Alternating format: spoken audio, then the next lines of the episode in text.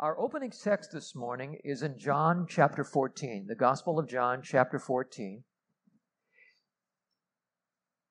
And Jesus says here, Let not your hearts be troubled. Believe in God, believe also in me, for in my Father's house there are many rooms. And if it were not so, would I have told you that I go to prepare a place for you? And if I go and prepare a place for you, I will come again and will take you to myself, that where I am, you may be also. And you know the way to where I am going. Thomas said to him, Lord, we do not know where you are going. How can we know the way? And Jesus said to him, I am the way and the truth and the life. No one comes to the Father except through me. So Jesus calls us to believe in him. Life, as he suggests here, as he implies here, it can be full of trouble and the affairs and the adversities of life can consume us. I think we've all lived long enough to know there are seasons where that happens. And sometimes when we're in the scrum of life, we long to find a release. We, we long to find refuge. And if you're honest like me, you long to find relief. And Jesus' response to that, he says simply to believe in him.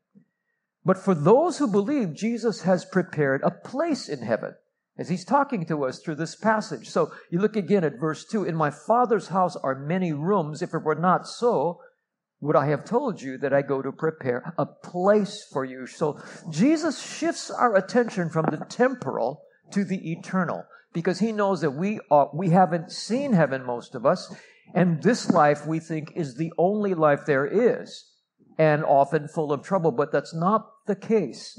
And he says here he's prepared many rooms. Other translations say mansions, all right? And while he prepares a place for many, think about this. He prepares a place for us personally. Having raised three girls, looking back, two of the girls always had to share a room. The oldest daughter, who married Pastor Billy, always had her own room. Which daughter had a better grip of Scripture? The one who had her own room. She had her own place. The other two had to share a place. Everybody, look at me. At home and here. When you get to heaven, you ain't sharing no room. You have your own place. You'll have your own house. Don Piper, author of 90 Minutes in Heaven, the New York Times bestseller, and which turned into a movie, an actual movie. After he got into a horrific car accident, he was dead for 90 minutes during which time the Lord took him to heaven. He's spoken for us on two occasions. I've had private talks with him and his wife, who he says is the real hero. And he says, You know, Norman, not only do your loved ones who believed in Jesus greet you at the gates, and they are made out of pearl, the streets are made out of gold, but lining the streets are communities and subdivisions and areas in heaven where there are mansions. So he says, when Jesus says in John 14, mansions, he's really referring to mansions, places, not just rooms, homes. And I like to say this all the time. I live in Waipio now, but in heaven I'll be in Waialae. I'm going to upgrade, baby. I'm going to go from the west side, no offense, west side, to the east side. Just joking, right? Kalihi to Kahala. Yeah. Well, he says they're really mansions. There are really subdivisions. And I sat there fascinated. I said, Don, really? Like a little kid, right? And you know what I get from talking to him, a guy who's really been there, is that this life will yield to eternal life one day that the earthly life will yield to the heavenly life. But getting there has one precondition that we believe in Jesus. And that word believe means a total surrender, not a mental assent of a Christmas cultural sentimentality, but a true submission to Jesus as Lord. Because he came to be born, he came to die and become the sacrifice for our sins such that whoever believes in him shall not perish but have everlasting life. Powerful. Um, the reality of home in heaven tomorrow brings hope for today. And whatever you're going through, guess what? It's not going to be forever. This life is not forever. Chief Michael Nakamura was a member of our church for many years. One of the greatest honors of my life is for him to call me his pastor. This from the chief, who under his speeding radar gun had his officers tag me for speeding three times in one month with no reprieve or no break. Eight weeks of a drunken driving course and $150 in tickets. I've never been caught speeding again. Why did I share that with you? No reason. Just letting you know that when you uphold the law, you uphold the law. Illegal fireworks withstanding. Because the bombs are bursting in air, my dog's freaking out again, even Billy and Waipio. Lord God. And I, I hope those were not police officers on my street. Anyway, I'll move on from there. Chief Nakamura was the model of integrity and consistency. But he knew one day, unless the Lord healed him on earth, he would have to surrender his life to go to heaven. A congenital muscular dysfunction, the cousin of Lou Gehrig's disease, one day would catch up with him. So he prepared for eternity by believing in Jesus, surrendering to the Lord, and serving him the best that he could. Then, when he could no longer breathe on his own because his muscles were not functioning, he had prepared an advanced healthcare directive and made all the legal preparations for machines not to keep him alive, but instead to go on his own terms. He says, if the Lord doesn't keep me alive on earth, I want to go home to be in heaven. As we got closer to that time, he repeated that phrase because he was very familiar with the reality of heaven itself. I was with Chief and his family at the moments, in the final moments where they unplugged him. And we prayed together, we laughed together, we sang together, and he even joked together. And as I watched him gently uh, transition into eternity, I told myself, that's exactly how I want to go, Lord, if you would allow it. Where the scripture says, Blessed, blessed in the sight of the Lord is the passing of his saints. I saw that. I felt that. I experienced the presence of heaven in the hospital room that was on earth. And it was a stark reminder to me as a pastor that this life will yield to the next life that eternal life is where the real destination is.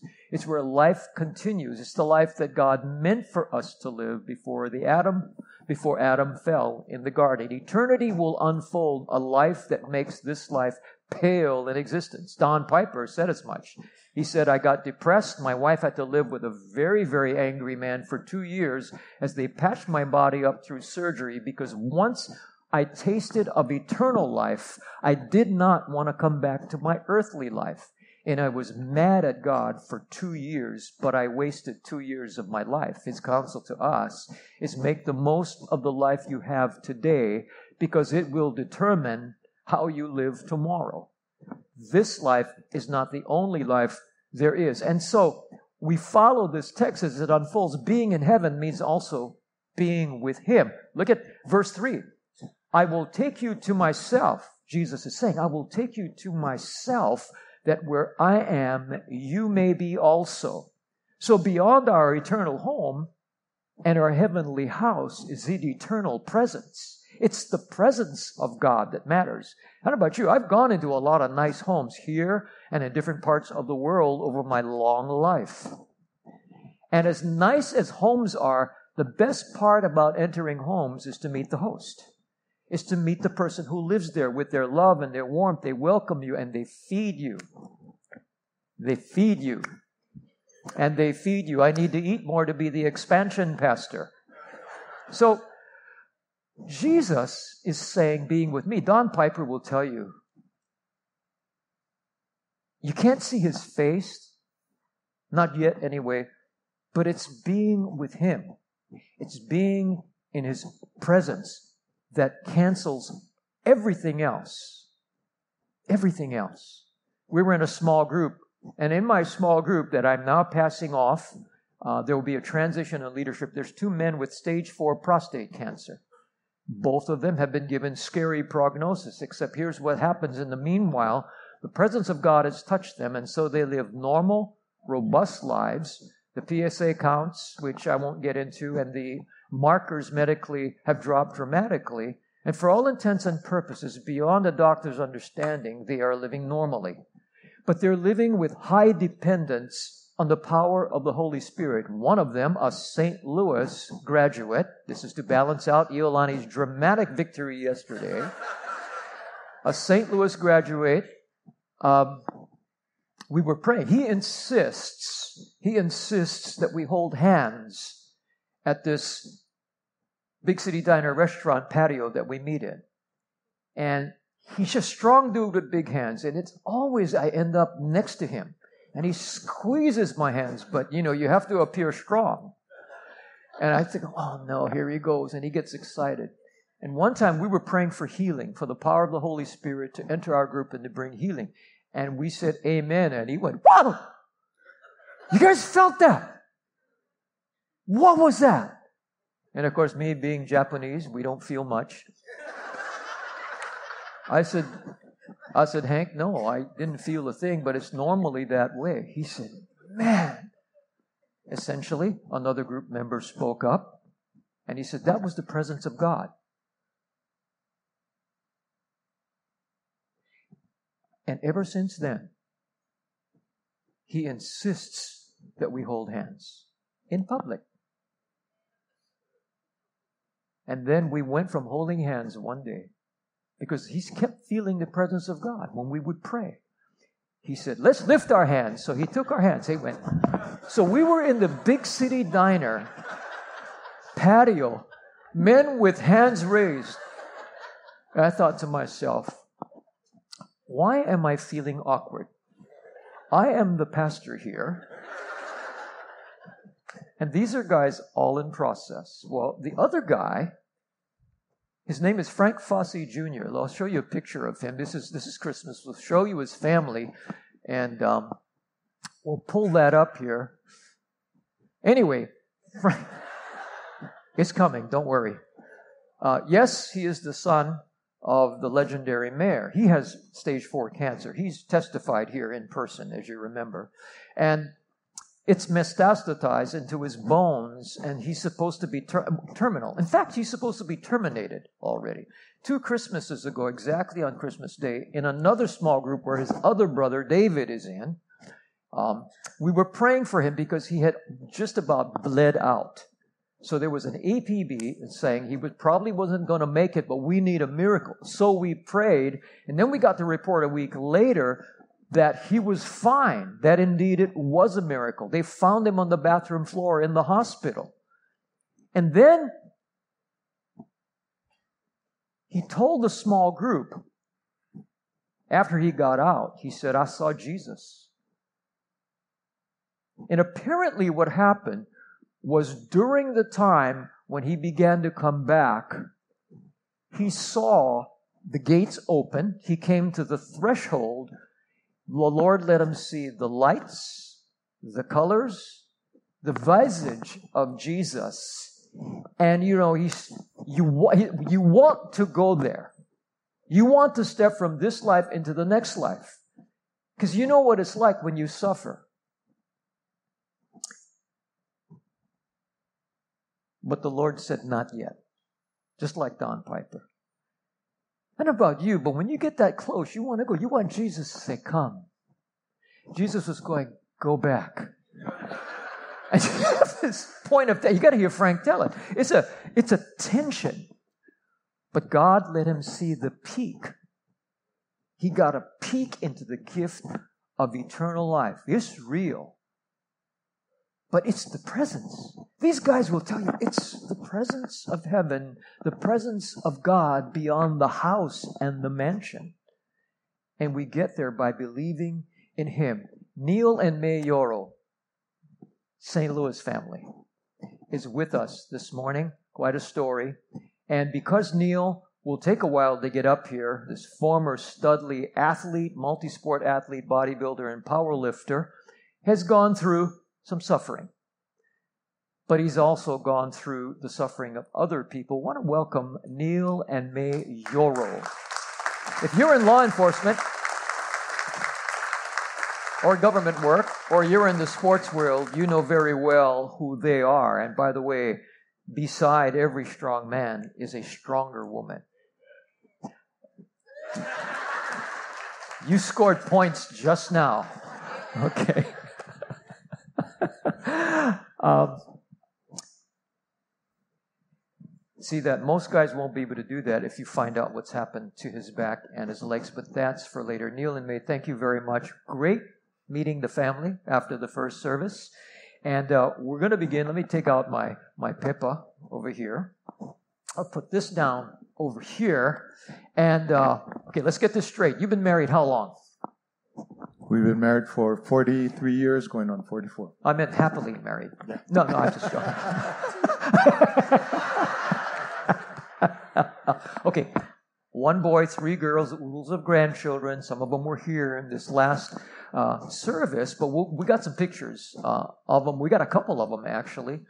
And then uh, one boy, three girls. So the one boy will be with us in the next service because he's Jacob Yoro, the defensive coordinator for the University of Hawaii, and they're recruiting to the Brotherhood right now. Look at that.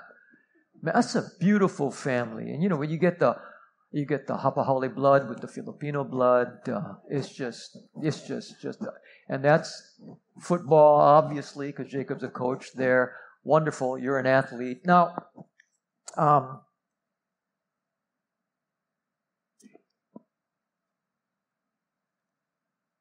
you're both from Waipahu. Yes. See, but you don't look like you come from Waipahu. So tell us how you got to Waipahu and what what what blend do you have? My mother is from Japan. Okay, is that on now? Okay. Just okay.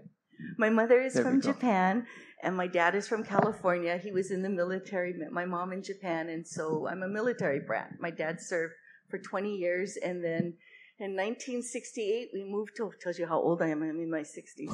Um, in 1968, yeah. we came to, Hope. my dad got stationed here in Hawaii, and they bought into the development of Seaview, right below Waipio, below, you know, Seaview, Crestview. That's right. That's right. Right, not too far from where I live. Okay. Waipahu. But you didn't go to Waipahu. Mm-mm. Yeah. You guys met real young. Blind date. Who was blind? Yeah. Yeah, we were, we were both so, blind. uh, you didn't go to Waipahu though, Neil. No, I made the escape, and uh, no offense, got to uh, got to St. Louis. Okay. And uh, spent four years there. You know, and, and I knew of Neil, uh, obviously, as well as Vernon. You're a great athlete. I knew because you guys were just formidable to play against. Farrington, St. Louis, epic battles. Um, we got some of your career here, some pictures of a younger Neil and a good looking guy. Let's, let's hair. take a look at here. Uh, maybe you can. Okay, that's you. Uh, uh, yeah, I know. Yeah, he's a looker, man. Okay. Uh, I'm going to brag on Neil because I knew of his career. 5'9", 175 pounds. He played center for the St. Louis Crusaders, and he snapped the ball to a name that's very, very famous today. His name is Vincent Passas, Vinny Passas, who is the quarterback whisperer who shaped Marcus Mariota and Tua Tagovailoa, among Timmy Chang, among actually many, many others. Um, but you were the smartest guy on the team because the center is the smartest. Quarterbacks think they're the smartest guy on the team. They, they, get all the glory, though. Yeah, they get all the glory, but actually, you provide all the brains. But this wasn't your best sport. We got another shot. Okay. I remember you were a formidable athlete, but your best sport was baseball. You were recruited collegiately. Um, obviously, you had the makings of maybe going pro, but there was another calling ultimately in the plan of God, and it was to the police department and, and the uh, law enforcement area. This is a young Yoro. You got that look going on. You were about how old here? About 25, I think. 25 years of age. Okay? So, and then of course, that parlayed itself into the, the business you, you've been running, and you're actually a PI, private investigator. It took all of your, you are a Magnum PI. Yeah, the real one. The real one. It's, it's yeah, called, because Magnum is not PI. Yeah. it's called Monong PI. okay. I, I had the mustache and all, right? Tom Selleck look. Okay. I know your background. Tough guy. Oh, by the way, tough guy. All the way till the injury or the complication. Uh, I know that you were a power lifter and a bodybuilder. In fact, as I got to know you years ago, back in 2000s, this was you. Actually, you were already old, looking like that. That was just uh, prior to surgery. A few. Uh, Five years ago. Wow, I have always tried to look like that. Nothing worked. Um, so, this picture is Officer Yoro. This is Officer Yoro. If you hear the Yoro name, this is the image that comes up to most local people. So, here's the contradiction. How did you come to the humble place of putting your faith in Jesus Christ, making him your Lord and Savior, and following him, believing in him? Because most tough guys, that's not the move they make. What turned you? What pulled you into that walk with Christ? Neil, talk to us. Well, as you know, um, police department has that image, macho guy, uh, you know, and and masculinity and and a lot of pride. And what had happened is there was no major event in my life or any kind of tragedy that brought me to know Jesus Christ. But what it was is my helpmeet here at the time. She was she came up to me and told me, you know, for the last two weeks I've been thinking about God, and she hadn't had any background as far as yeah. uh, religion or anything. So, excuse me. So then I told her, you know what, I'm, I'm feeling the same. And what I think was happening, as she explained to me, was the Lord was, He was wooing us. Uh-huh. You know, be, unbeknownst to us, He was wooing us. And it was a matter of maturity for me. Uh, we were a young couple. We had two children at the time. We lived in Mililani. And it was about that time for me to step up to the plate and take my place and my role in this family as a father, as a husband. So uh, it was a, a, a, time in my life where I had to just grow up, and, it, and there was more to it than just being a cop. I knew there was more to it, so I was seeking that, trying to fill that void. And that would come into heavy, heavy play uh, one particular day where you were asked to intervene off of your beat. Tell us about that. Yeah, usually I, I worked in the Mililani area, but for some reason I reported to work. Uh, well, let, let me backtrack with the uh, uh, the guest speaker. I was at my former church and sitting in the back like a good local guy, kicking back there and just chilling out. we happened to have a guest speaker from Australia. And he pointed me out in the back for some reason. I said, Oh my goodness, what did I do and how did he find out, right? So he tells me, I have a scripture for you. I have a word for you. And what he quoted was Psalm 34 7, uh, which says, The Lord, uh, the angel of the Lord encampeth around those who fear him, and he will deliver them. So I took this, I put it on the back burner, and went on I thought that I'd pray about it later and see if it would come to pass, whatever it was. I spoke to him afterwards and I asked him, because um, I, I have a fascination with angels. I said, Is this a guardian angel? He says, No, this is just an angel specifically for you. So now we fast forward. I go to work one day. I was on the graveyard shift, 11 to 7 um, at night. And we did our normal thing. May would pray over me. I'd leave for work. So I get into work and um, Lo and behold, I'm assigned to Wahiawa area, which was not normal for me. As I'm heading out on the road, the first call I get that night was head out to this address in Wahiawa. It was close to the uh, Emergency, uh, I'm sorry, Wahiawa General Hospital. And it, uh, there's a um, area in there, kind of low income area.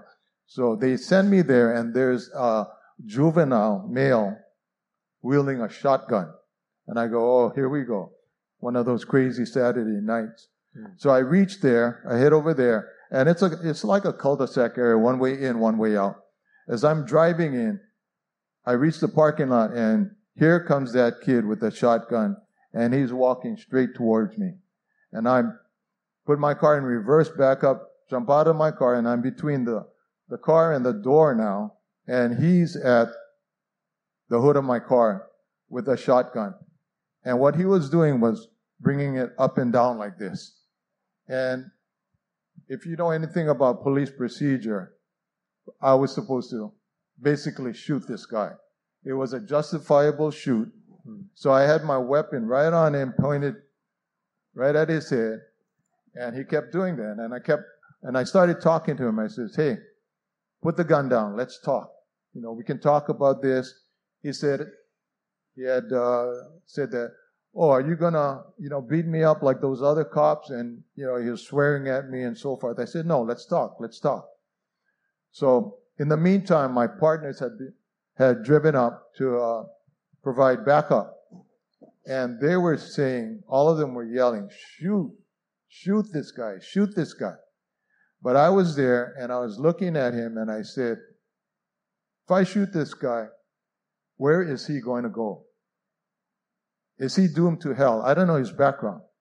For me, if he shot me, I got killed, I'll be in heaven.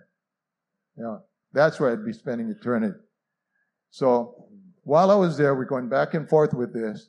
All of a sudden, this heavenly being comes floating down. It was huge, giant. Came floating down right in front of me. That was the angel that that uh, guest speaker was talking about. At that point in time, I felt the peace, peace come over me, and I just thought, okay, I'm not going to shoot this guy. You know, started praying. He backs off and starts walking in, walking back into the complex. And he ends up in, excuse me, he ends up in the courtyard area. And now he has a shotgun up to his neck here. So I'm still talking with him. And we're trying to maneuver around. It's chaotic at this time. And we're trying to get people out of harm's way. We're trying to uh, protect ourselves as well. And I keep this conversation going with him. Right next to where I was trying to uh, position myself, this building, there's an open window. The jalousies were open. And there was a lady in there. And I said, What's up with this guy? You know, and she said, That's my grandson. He just got off the phone. He got into an argument with his girlfriend. He went into the room and got a shotgun, loaded it up, and he came, he went out. So I asked "Can you come out and try to talk this guy down?" And she just shut the jalousies on me, and that was that. So as we're going through this whole ordeal, this um, the guy has a shotgun up to his neck, and his girlfriend comes pulling up. She lived elsewhere, came pulling up. She got out of the car and she just gave the most blood curdling scream you could ever hear. And I guess what happened was that startled him. And in that moment, he pulled the trigger. And so, if you ever watch movies, you know everything goes slow motion. That's exactly what happened to me. I'm watching this thing happen. This puff of smoke goes up. His head goes goes back like that. And I'm thinking, his head is gone. And so he comes back up. His, his head is still there. There's a gigantic wound on the side of his neck here. And I just run straight towards him. All of our um, police officers converged to where he was on the ground. I started laying hands on him and just praying in tongues. There was no time to be ashamed or embarrassed. I was going to pray for this guy. yeah. So I'm praying. I'm praying out loud. And my beat partner somehow got a full size bath towel And he actually shoved that thing into the wound. That whole thing took it. And he was there, and paramedics came, and they were going to medevac this kid because of the seriousness of his injuries. So as they're leaving, I'm asking the paramedic, uh, what's up with this guy? You gonna make it? They said, no way. The injuries were too serious. There's no way he's gonna make it. So I said, okay, thank you. Thank you guys for coming down. And they went off in the medevac. In the meantime, we head back to the station to do the paperwork. And while I'm in there doing my paperwork, doing my typing, uh, somebody calls from the back room, Hey, Yoro, your victim. And I said, Yeah. Is he um, classified D, which is dead? He says, No, he made it. At that point in time, I just stopped and I started weeping in the in the squad room. It was a miracle that he he made it through. So, fast forward a bit. I'm heading to um, Wahiawa Hospital again to do a case. I was taking care of another case. And there was the um, security guard in the front. And as I'm walking in, he takes a look at me. We say hello, and uh, he's, he looks at my name tag and he goes, Yoro. He said, You remember so and so? And I said, Yeah, I remember that case. He said, That's my stepson. So I said, Wow. I said, How's he doing? And he said, He's doing fine. In fact, he's um, leading a youth ministry now at it was the Wahiawa Assembly of God. Wahiawa Assembly of God. He was leading a youth ministry. Again, crybaby as I was, I started big, big bad, uh, you know, macho guy. I, I started crying right there. So now I know why the Lord had used me in that situation, and it literally changed my life. You know. I, praise I, God. You know, that, that, that's a riveting thought. You said, if I shoot him. Amen. Amen. If I shoot him, I don't know where his eternity will be spent. And that perspective, in a moment of incredible pressure, the Lord had prepared you for that. And who knows how many lives He has changed or saved in return. I, never thought of that. Yeah. Pain and suffering, unfortunately, trouble, as Jesus says in John 14, is a part of this life. And obviously, I mean, even your mother. Uh, talk about your mother. I mean, you know, you got. I, I want to throw that in there because I just found that out. It's a crazy like, family here. Sorry. Yeah, sorry. We, we is as dysfunctional as can be until Jesus came into our lives. Yeah. then He redeemed everything. Um, my parents um, didn't know Jesus, um, obviously, and my mother was living um, with her boyfriend, mm-hmm. and um, in a drunken state, um, she stabbed him, and he ended up spending five months in the ICU. Which is why and, you married a cop. Yeah, and then one month on the floor. All to say that during that time, our church, we were interceding. Here's, you know, two individuals. Uh, he ended up coding and coming back to life and whatnot. My mother was facing life in prison with the possibility of parole. And um, he actually should have been dead. And one day, out of the blue, the Lord just spoke to me and he said, Mercy triumphs over judgment. Wow. You know, we, des- we deserve judgment, but when you give your life to Jesus or you have people interceding on your behalf unknowingly, his mercy is extended to you. You needed the mercy. Well, obviously, your lives 43 years married, wonderful family, kids love Jesus. Wow. In this generation, to raise that's amazing, the grace of God. But you needed some mercy because there was some debilitation with your back that parlayed into an operation that encountered unexpected complications. And the Lord has had to reveal himself to you in a deeper way. Talk to us about that, uh, Neil. Well, this another part of my journey with the Lord. Uh, what had happened was because of all my heavy lifting during uh, powerlifting, and my back became de- uh, my spine. I'm sorry, was compressed, which caused a bulging disc, and it was uh, affecting my nerves in my legs. So we finally decided five years ago to get surgery, have surgery done. What they did is they decompressed my back, uh, but there was some complications when I came out of surgery. I was in extreme pain, pain that you couldn't even imagine. I mean, scale of 1 to 10, it was like a 15. And uh, besides that, I could not feel my lower extremities. So what was happening is I had developed what they call an epidural hematoma. And that's basically simply uh, bleeding, pooling of the blood. And it was resting on my spine and my nerves, which was causing the pain. The longer it stayed there, the more damage it was doing. So they got me back into my second surgery uh, the next morning, but damage had already been done. So what had happened is I uh, developed uh, permanent nerve damage in my legs. The doctors had told me that there was a good chance I would never walk again. I'd be in a wheelchair.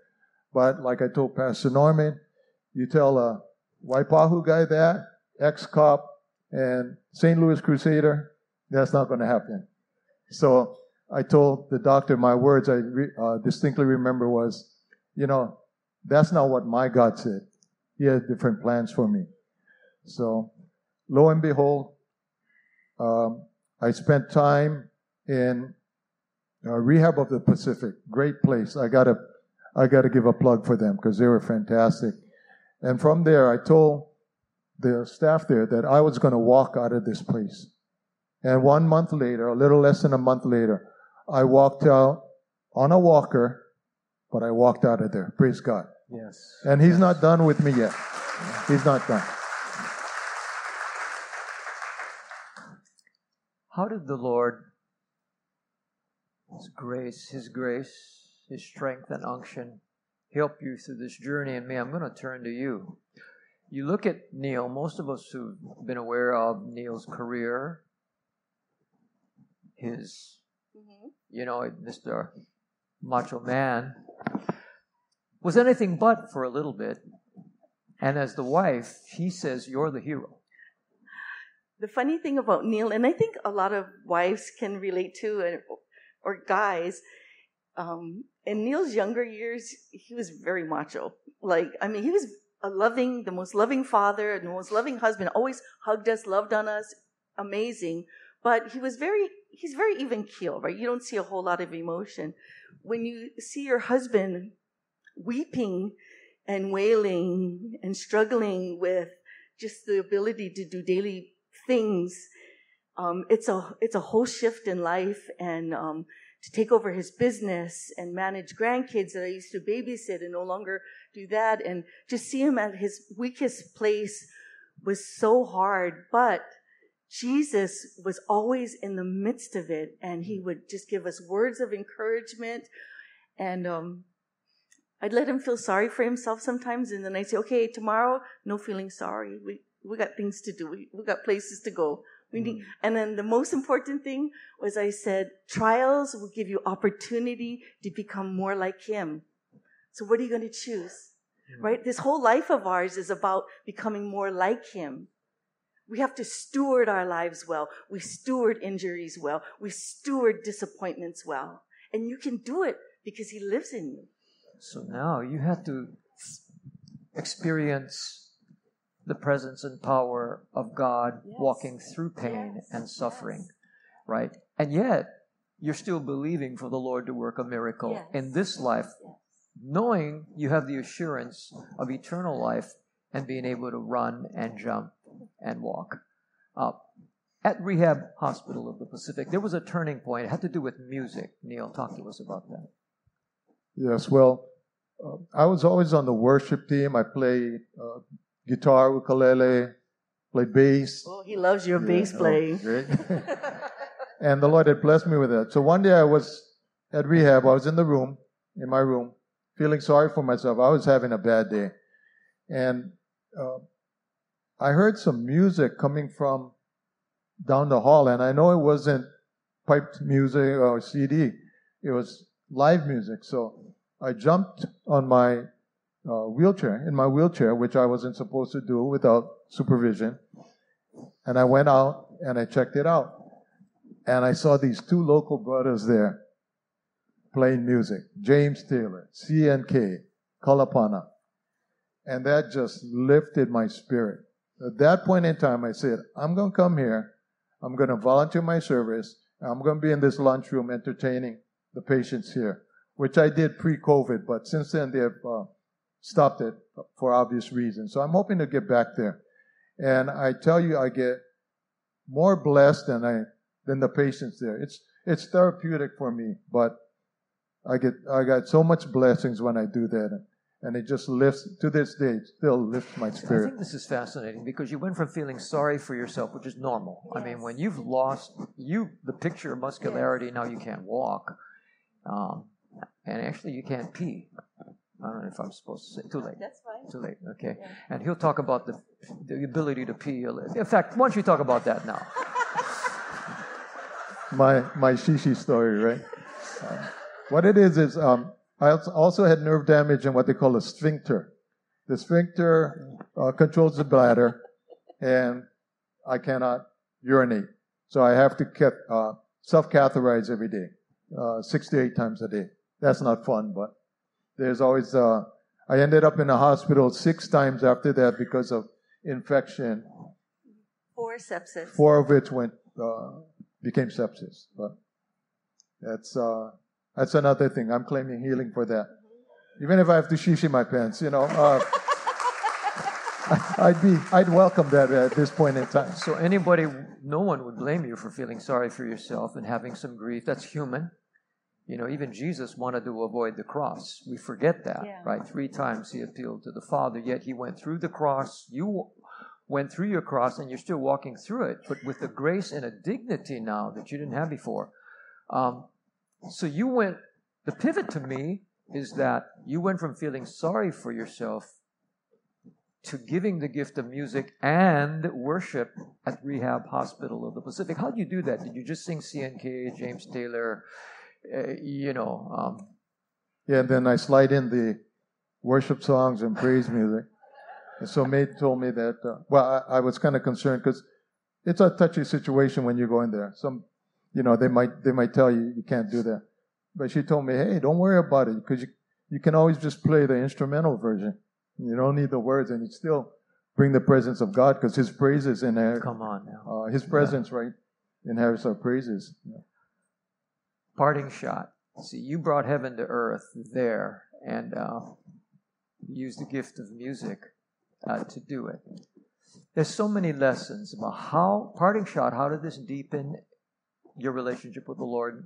Make that relationship more intimate. You got better, not bitter, and we're still believing. May will go to you first as the woman beside the man. Parting shot, you feel the nugget of faith we want to grab onto. I just really believe that we're all here with a purpose, and that's to know Him and make Him known. And even in the most painful of times, He reveals Himself he is close to the brokenhearted. He will be with you. You just have to, I don't know, it's just a full surrender. I, I cannot see living this life being partially committed to Jesus. If He mm. gave us His all, we must surrender everything. Mm. Beautiful. Yeah. And I think for me, as she said, uh, there was one, two things that I learned through this whole ordeal is that you need a purpose in life, right?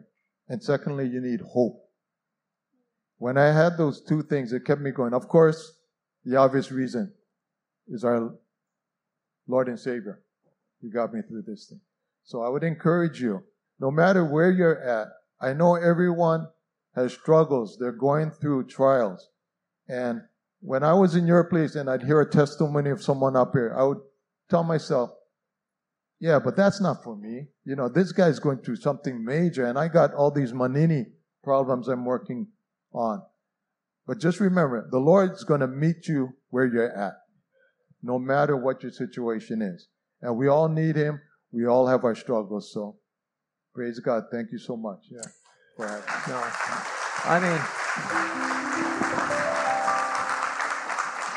so golfers in the whole house, I told you I'd mention this, and this is something. Uh, he's developed and innovated a way to golf, and he can golf in the 80s. See, some of you with a fully functioning body will never golf in the 80s. And I, I just think that's the Lord. You know, you golf with Jacob. Jacob, his son Jacob, will be with us in the next service. And Jacob tells me every time I feel sorry for myself as a UH coach under pressure, I just find inspiration in my father. And because we've been walking some together spiritually, he says, I remember there's a heavenly father and there's an there's a heavenly home. This life is not all there is. There is eternity to come. Thank you for being with us. Um, right where you're seated, some closing thoughts here. Um, in this text, Jesus says, Only through him, only through Jesus do we have access into eternal life. Because there's a lot of cultural things out there says, you know, you'll be when you die, you God, you'll be in a better place. Well, scripture's very clear. The only way you get from this place to heaven is through faith and belief in Jesus Christ. There's no other way. And so in John chapter 1, the apostle says he was in the world and the world was made through him, yet the world did not know him. He came to his own and his own people did not receive him. As a lot of us are running around now, not really knowing what who is the center of Christmas, who is the reason of Christmas.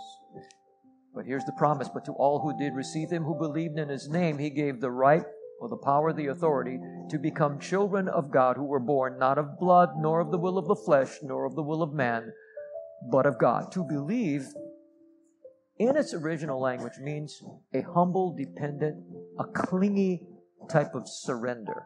It's a lordship thing. It's not just, I believe in the man upstairs. Okay? It's not that kind of passe belief.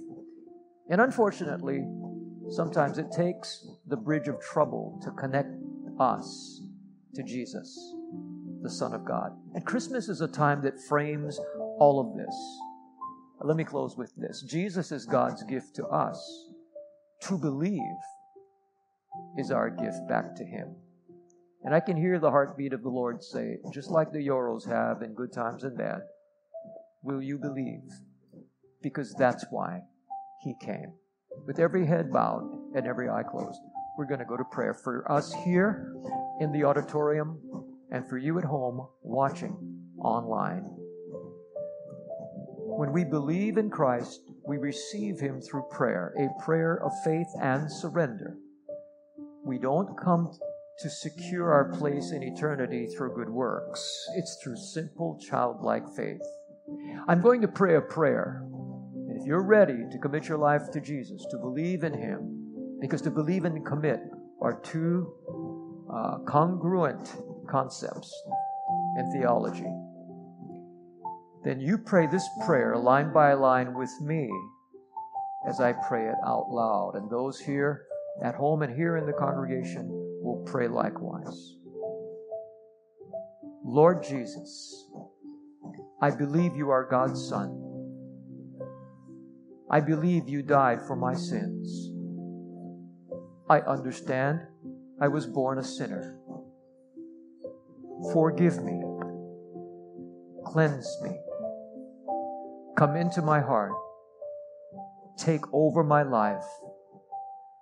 Be my Lord and Savior. I surrender to you in the name of Jesus. Amen. With every head still bowed, just a response. Scripture says, we acknowledge him on earth, he will acknowledge us before the angels in heaven. You pray to receive the Lord just lift your hand up. Just leave it up there for a couple seconds here in the auditorium, at home, where you are, knowing the Lord is our witness. Welcome to the family of God. This is your first step. And the leader of our service will come up next and talk to us about our next step in the ultimate journey from this life into eternity. The Father, let your presence fall right now, the manifest presence of God out of your word and in worship. Let healing permeate throughout this auditorium. In fact, we do pray for Neil today. Would you stretch forth your hands? This man has nothing, had been nothing but faith. And you said to ask, seek, and knock, to pray and to pray again. The effectual, fervent prayer of a righteous man avails much. His man knows you, therefore, by the blood of Christ, he is righteous.